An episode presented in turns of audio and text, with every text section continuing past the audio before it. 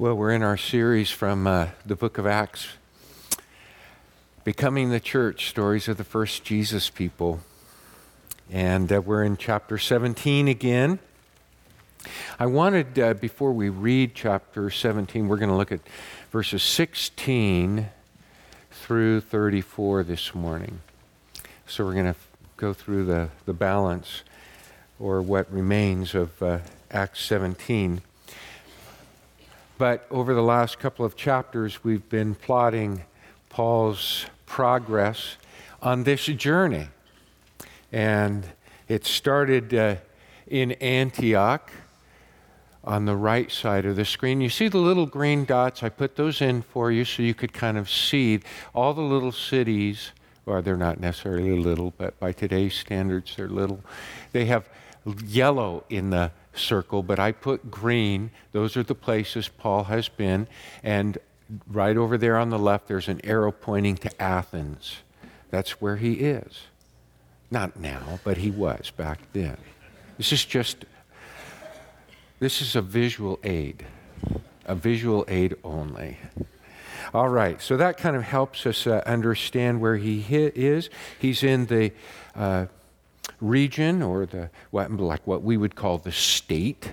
Like this is the state of California. He's in the state of Achaia, which is where Greece and Corinth and so Athens today. Let's uh, let's look at Acts chapter 17 and read with me as I read, uh, starting at verse 16. You'll recall he fled Berea because they got into such trouble in Thessalonica. Um, they didn't bring it on themselves necessarily, but uh, they've been kind of chased. So he has gone on to Athens. While Paul was waiting for them, he's all alone there in Athens, he was greatly distressed to see that the city was full of idols, altars to idols, altars to gods. So he reasoned in the synagogue with the Jews, God fearing Greeks, as well as in the marketplace, day by day, with those who happened to be there. A group of Epicurean and Stoic philosophers began to dispute with him. Some of them asked, What is this babbler trying to say? Others remarked, He seems to be advocating foreign gods. They said this because Paul was preaching the good news about Jesus and the resurrection.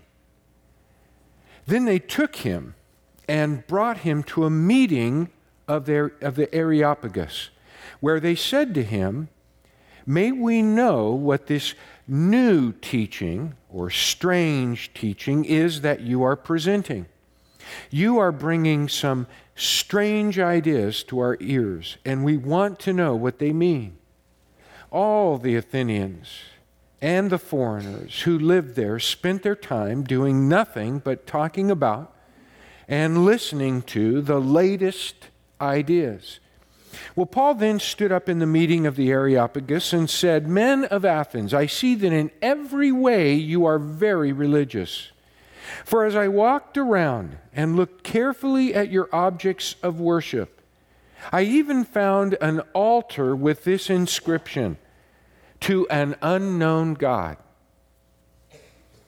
I'm going, he says, now, uh, now what you worship as something unknown, I am going to proclaim to you. The God who made the world and everything in it is the Lord of heaven and earth and does not live in temples built by hands. And he is not served by human hands as if he needed anything, because he himself gives all men life and breath and everything else. From one man, he made every nation of men, and they should, that they should inhabit the whole earth and he determined the times set for them and the exact places where they should live. God did this so that men would seek him and perhaps reach out for him and find him though he's not far from each of us. For in him we live and move and have our being. As some of your own poets have said, we are his offspring. Therefore, since we are God's offspring, we should not think that the divine being is like gold or silver or stone, an image made by man's design and in the past, God overlooked such ignorance, but now he commands all people everywhere to repent. For he has set a day when he will judge the world with justice by the man he has appointed. He has given proof of this to all men by raising him from the dead. And when they heard about the resurrection of the dead, some of them sneered. But others said, We want to hear you again on this subject. At that, Paul left the council. A few men became followers of Paul and believed. Among them was Dionysius, a member of the Areopagus, also a woman named Damaris, and a number of others. Both of my children, Shelley and I have two. Both of my children are grown, and now um, they have children of their own, which makes me a grandfather. Uh, something I'm still not easy with. Because grandfolks, grandmas, grandpas are old people. So uh, I'm not there yet, I don't think. But before I had children, I trained uh, dogs. And I learned some valuable skills and I gained some incredible insights into parenting from training dogs. I mean, if you're perceptive, if you pay attention, if you understand, you know, what, what goes on when you're trying to train something uh, like a dog, a living thing, uh, you gain some insights. And out of, I'm just going to give you, uh, this is an acronym that means um, the word itself, each letter of the word stands for another word. It's a, it's a mnemonic device, it's a way of remembering, and it's the word aid, A I D. Okay, and I see some of you have young children. This is going to be wonderful for you. Trust me. I'm, I'm not kidding. This, this was a huge insight for me. Uh, aid. A stands for accident. I stands for ignorance. That is, they don't know. And D stands for defiance. Now, if you as a parent can distinguish when your child has done something out of an accident, they've, you know, they've just, it was an accident. And when they didn't know better, they did it because they didn't know, they were ignorant. Or they did it because they were being stubborn and you're not the boss. I am. That's human nature. So, accident, ignorance, defiance. If you can distinguish those three, you'll be a much better parent because what happens is sometimes we, as parents, misinterpret the actions of our kids. We think that what was an accident was an act of defiance. Like when they're goofing around at the table and you've asked them, it's been a long day already. And now daddy's home and when they reach across and they knock over that glass of water or milk, it's just the last straw. But there's a difference. It was an accident. It wasn't the defiance you had seen all the day. Or sometimes we ask of our kids things. For example, my dad trained me how to sweep. You would think it's an innate thing to be able to sweep. You would think anybody could see a broom and take it in hand and know how to sweep, but that is not true. You have to be taught how to sweep. And my dad taught me how to sweep.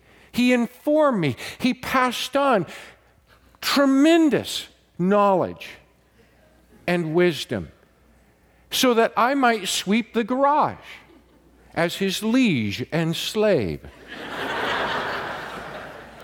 and do it in a way befitting my king, my dad. but some of us, me included, I thought my kids should know that. It was so obvious. So I just say, sweep. Sweep? What's that mean? Well, you, of course, everybody knows what sweep means. Sweep.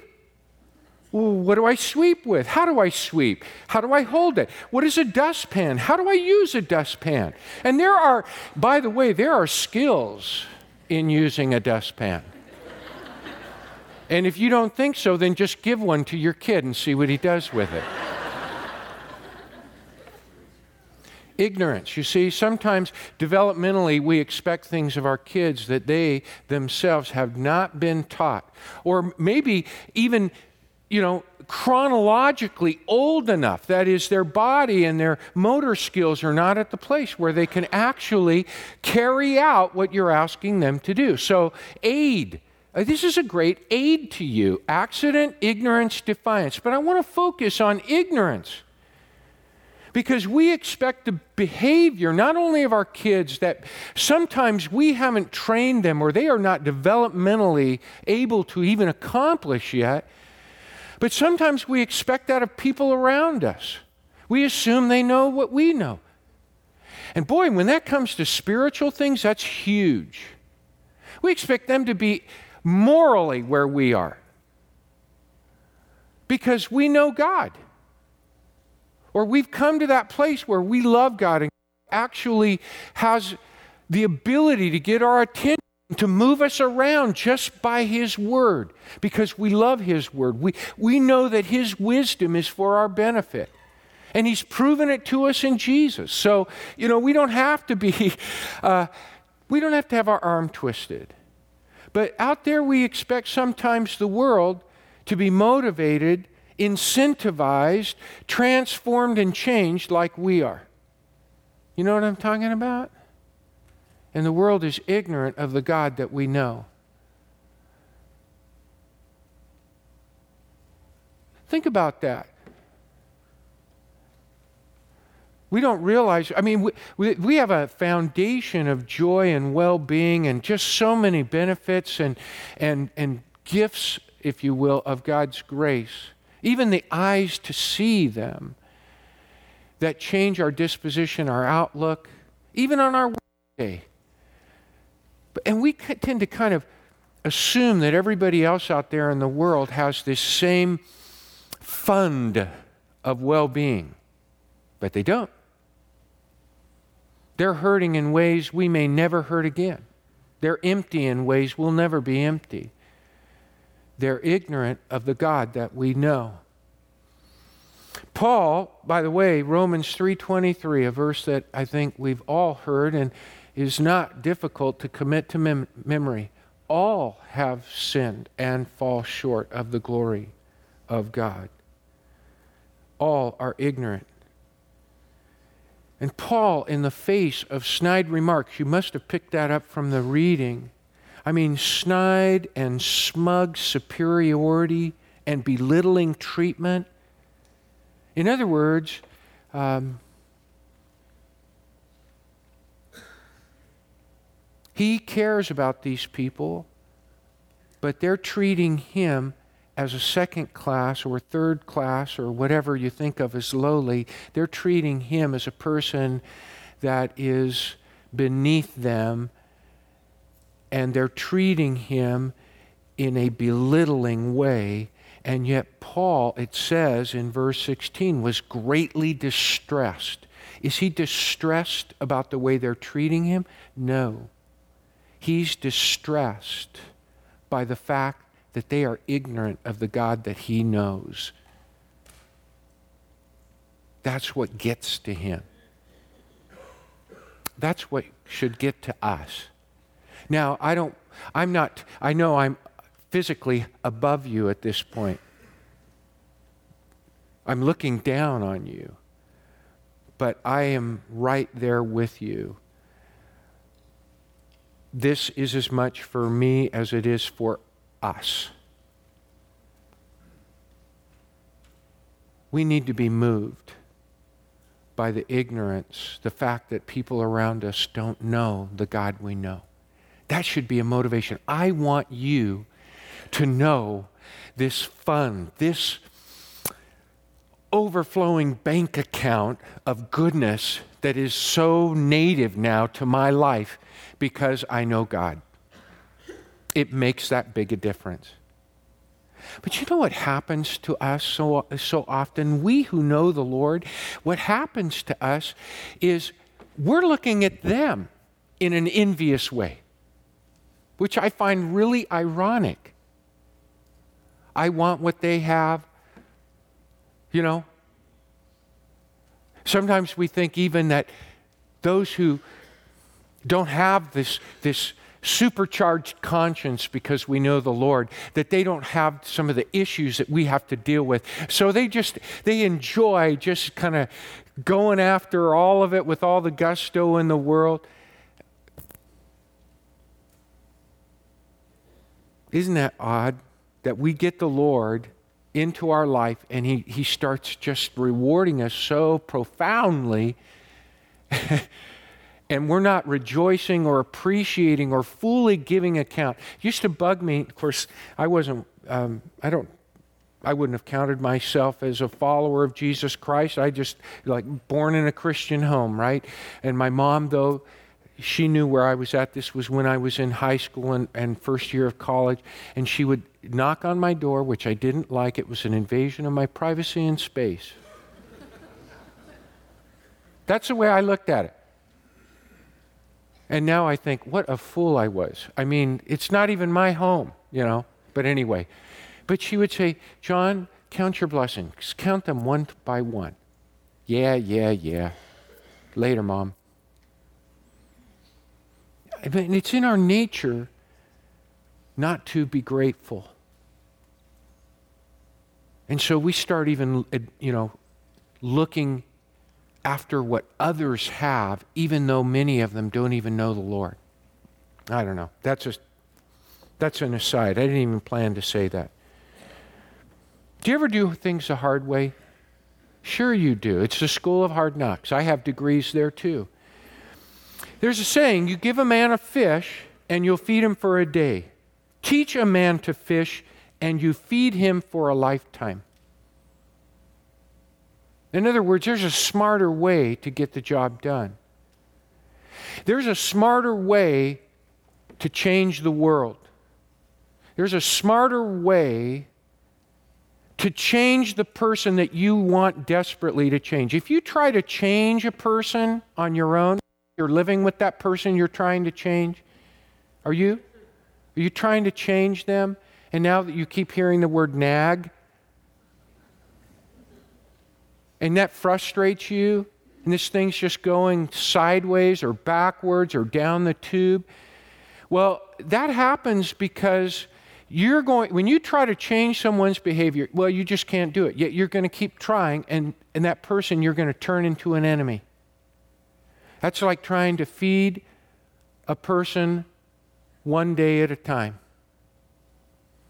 but you can teach him to fish and he'll feed himself for a lifetime and you can tell your friend or your, that person, or you can live in such a way that you influence and inspire that person for Jesus Christ, and you'll change them. You'll turn that, instead of an enemy, into a lifetime friend.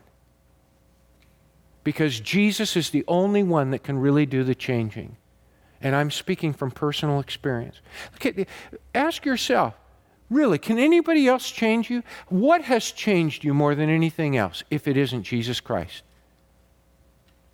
Is it not Jesus that causes you to rethink things that you have always assumed and you say, wait a second, that's not true? Or selfishness, you know, that just natural knee jerk reaction. You see, Paul in Athens, when he was so vexed, so greatly distressed in his spirit, it was because they were ignorant of God. They did not know him like he knew him. And so the solution is not to legislate against idolatry. Go to the Areopagus, which was the ruling council. Go to them and start talking about, we've got to do something about all the idols in here. And I propose we make a law because laws will get the job done. No, he told them about God. Because you can know this for a fact. If you know God, then he will leave no room in your life for false idols. It's just the way it is. He gets rid of the idols. Well, we used to sing a song, Just as I Am. That's where we'll start because that's, that's where Paul starts with these people, right where they are, right where we are. And he starts to tell them about the Lord. And that's really the emphasis of this message, I think, in what Luke relates. There are other things that are important to Luke's master plan in the book of Acts, to be sure. And this is the first time that Paul is in Athens. And what's profound to me is that we see here that he cares and he communicates, and then he continues. And that's what I want us to see. And I'm going to abbreviate uh, this, but the truth about God makes us care. That's why Paul's greatly distressed, not because he's been offended. He's above that. And the truth about God makes him want to communicate. He doesn't just talk at them. Communication is not talking at people alone, but it's an attempt to try and, and kind of open them up to receiving what you have to say. So you want to encode so that they can decode and I'm working at that all the time. Sure, we're going to make mistakes. We're going to be rough around the edges. Sometimes I use words that people tell me they don't know. And I'm getting better at that. I am not interested in using big words, but sometimes, you know why they have big words? Because sometimes they say things better than any other word. But so I use two or three or four or five words. And that's why sometimes, by the way, that's why if I ever go long, that is the problem right there. so I just want you to, know it's an effort to do the right thing. But anyway. But notice how plain Paul is. And, and just to simplify it or to boil it down, I mean, he doesn't even use the name Jesus at this stage of what he's saying. He just says, that man. That man who was raised from the dead. Well, there's only one, so. and obviously, when he, when he was grieved, he started what did he do when he was upset? Did he go around grumbling or start a self help group? Or no, he went out there and it says that he went to the synagogue. So when do you go to the synagogue? When are they at the synagogue? Saturdays. That's Sabbath. So every Sabbath, he's at the synagogue and he's talking to, you know, Jews like him, but he's also looking, talking to, you know, God seeking Greeks and then what's he doing the rest of the time? He goes into the marketplace and he talks with whoever's there. And that's where these Epicurean and Stoic philosophers show up. One of the profound things I found that um, as I had to go to school to, you know, get better at what I do is, uh, is to realize that things that we take for granted, I mean, this is a very plain passage.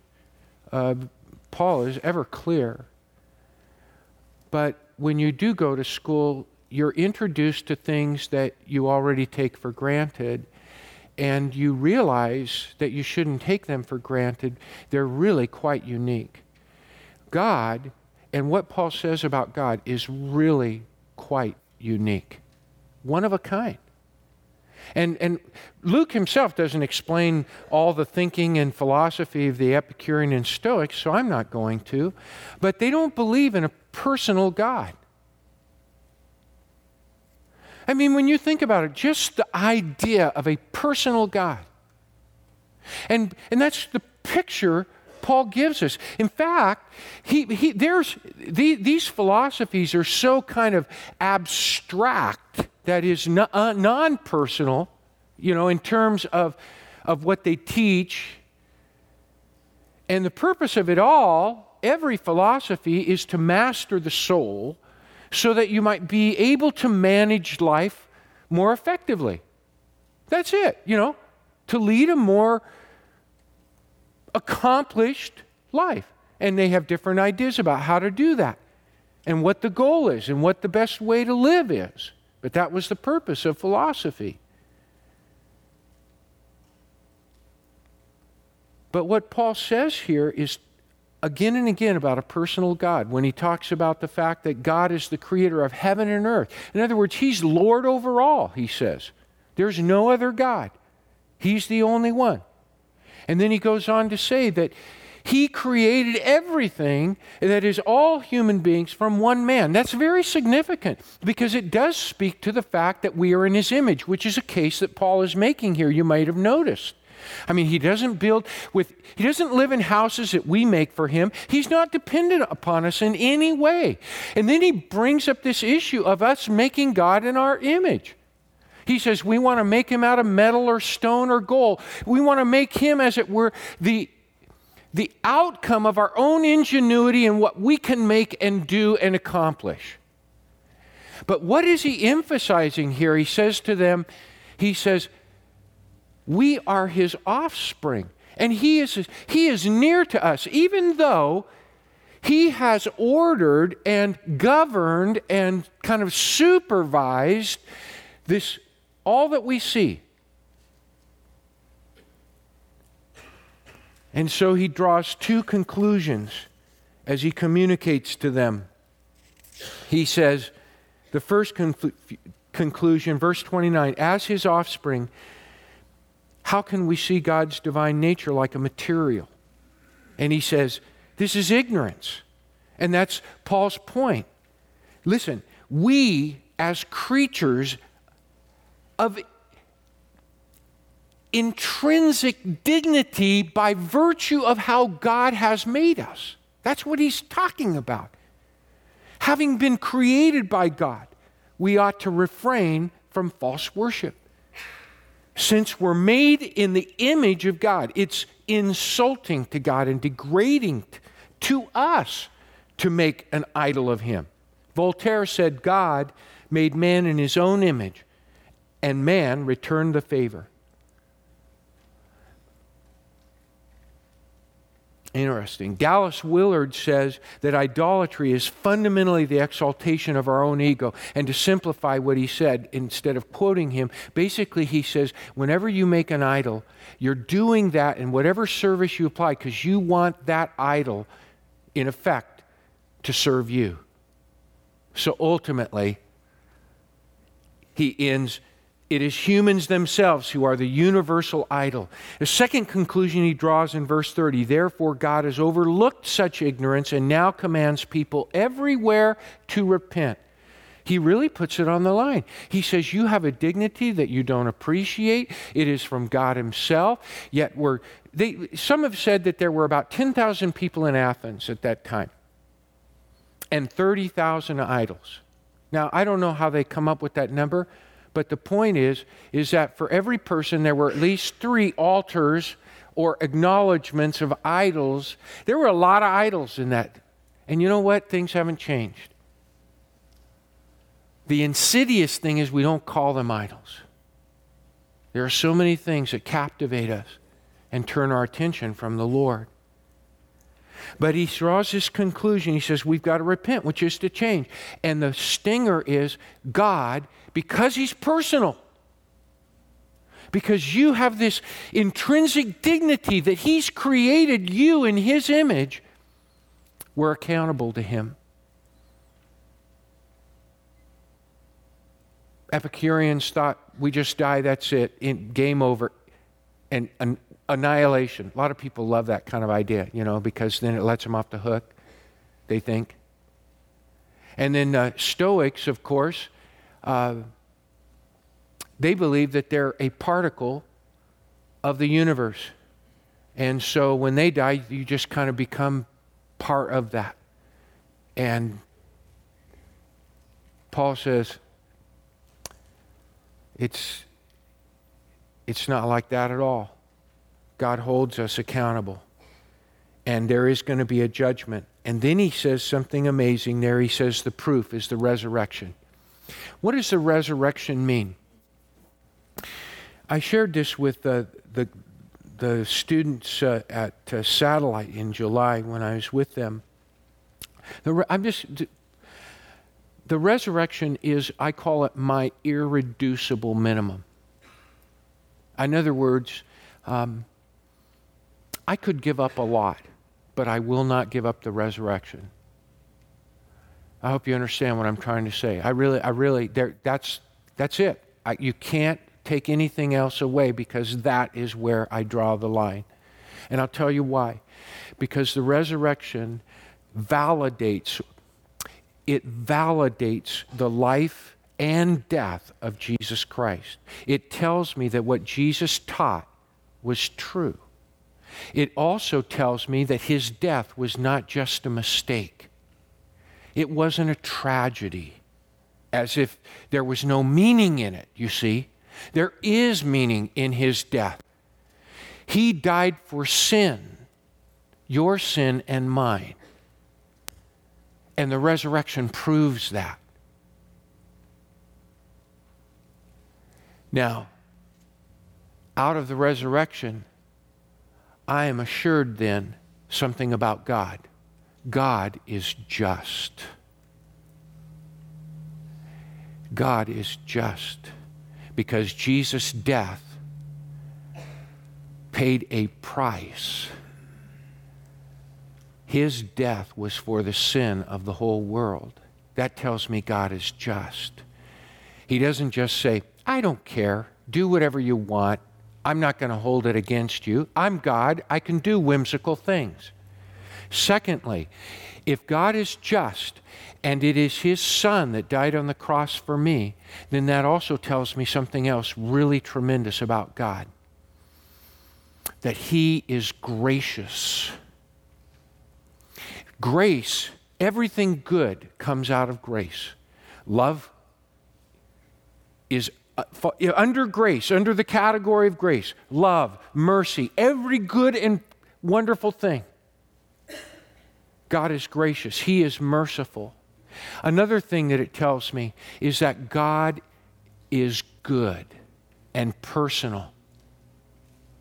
Now, I don't know if that means much to you. You might just think that's a theology lesson. But in my personal life, this is what it means for me it means that I can sacrifice. Do you know something that if you really get a hold of God's grace, it means people are going to take advantage of you? You need to really think about that.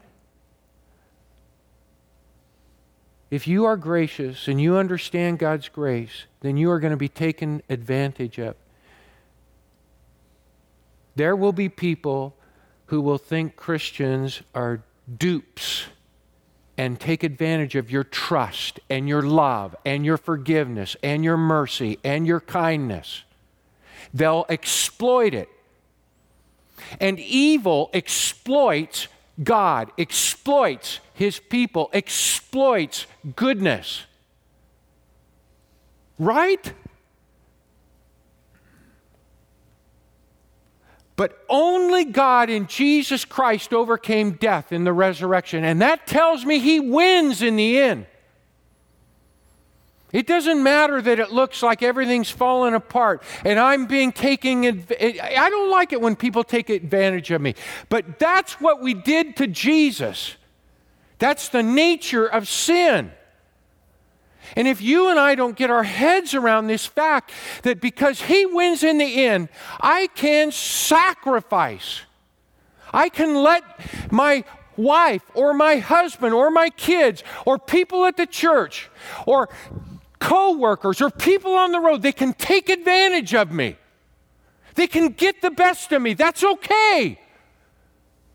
Because if that isn't okay, then I'm lost too. Jesus did that for me. That's the gospel. That's his grace. That's the fact that he's just and his son, Jesus Christ, paid the price, the debt we owe to his, his holiness. But we're all living by the law do it my way or do it the way that we think is right. And we get all upset and exercised. And there's no grace in us. We're constantly irritated by the way the world is falling apart and people aren't playing by the rules and taking advantage of this and that. Listen to the gospel. Here in the resurrection, there is a proof God wins in the end. And it's been proven to us in Jesus Christ.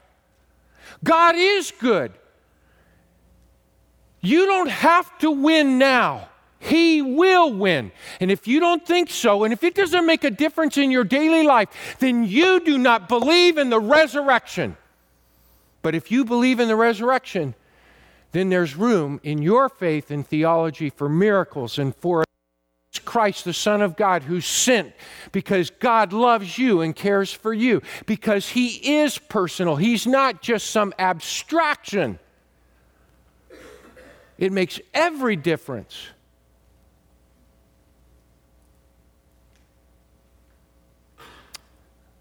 Whew. kind of got worked up there.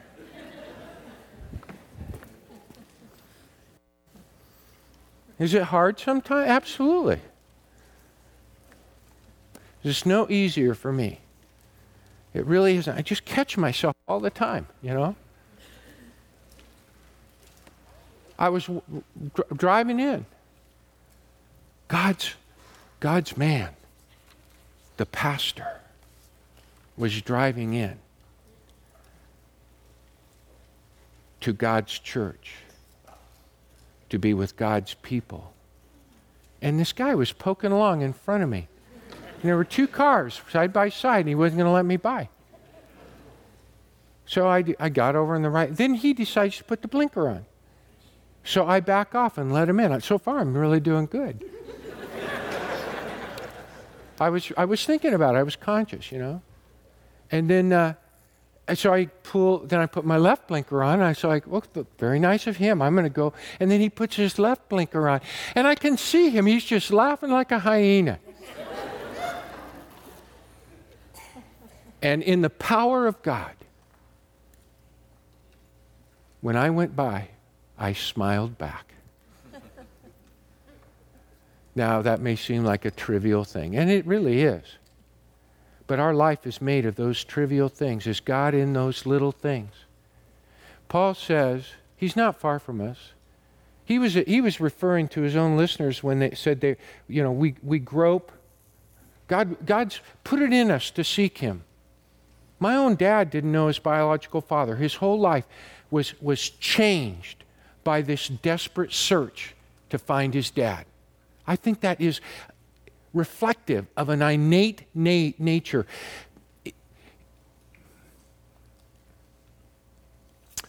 It's said that each of us has, we're created with a God shaped vacuum. Do you know God? Is that vacuum filled with God? Will you stand with me?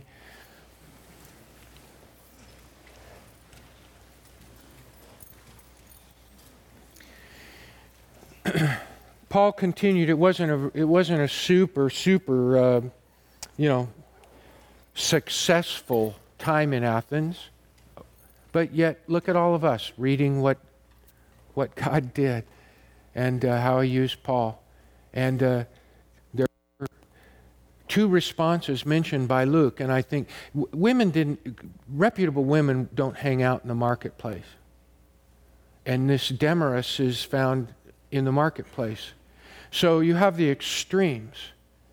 You have, you know, someone of the Areopagus, which would be the social elite in Athens. And then you have Damaris of the marketplace, who was probably a woman of, uh, you know, questionable behavior and reputation. God makes a difference no matter who we are. We need Him. We have a God shaped vacuum. Let me pray for us. Gracious Heavenly Father, we love you. Um, we can respect you even if we don't know you. It's so clear from your word that you are personal, that you care for us, and Jesus Christ reveals that you love us desperately. We pray this morning, Father, that um, we might walk closer to you today, tomorrow that uh, the anchor of the gospel, the resurrection, might teach us uh, not only all that you've done for us, but who we are and how we are to, uh, to live our lives. Father, we pray all of this in Jesus' name. And all of God's people said, Amen.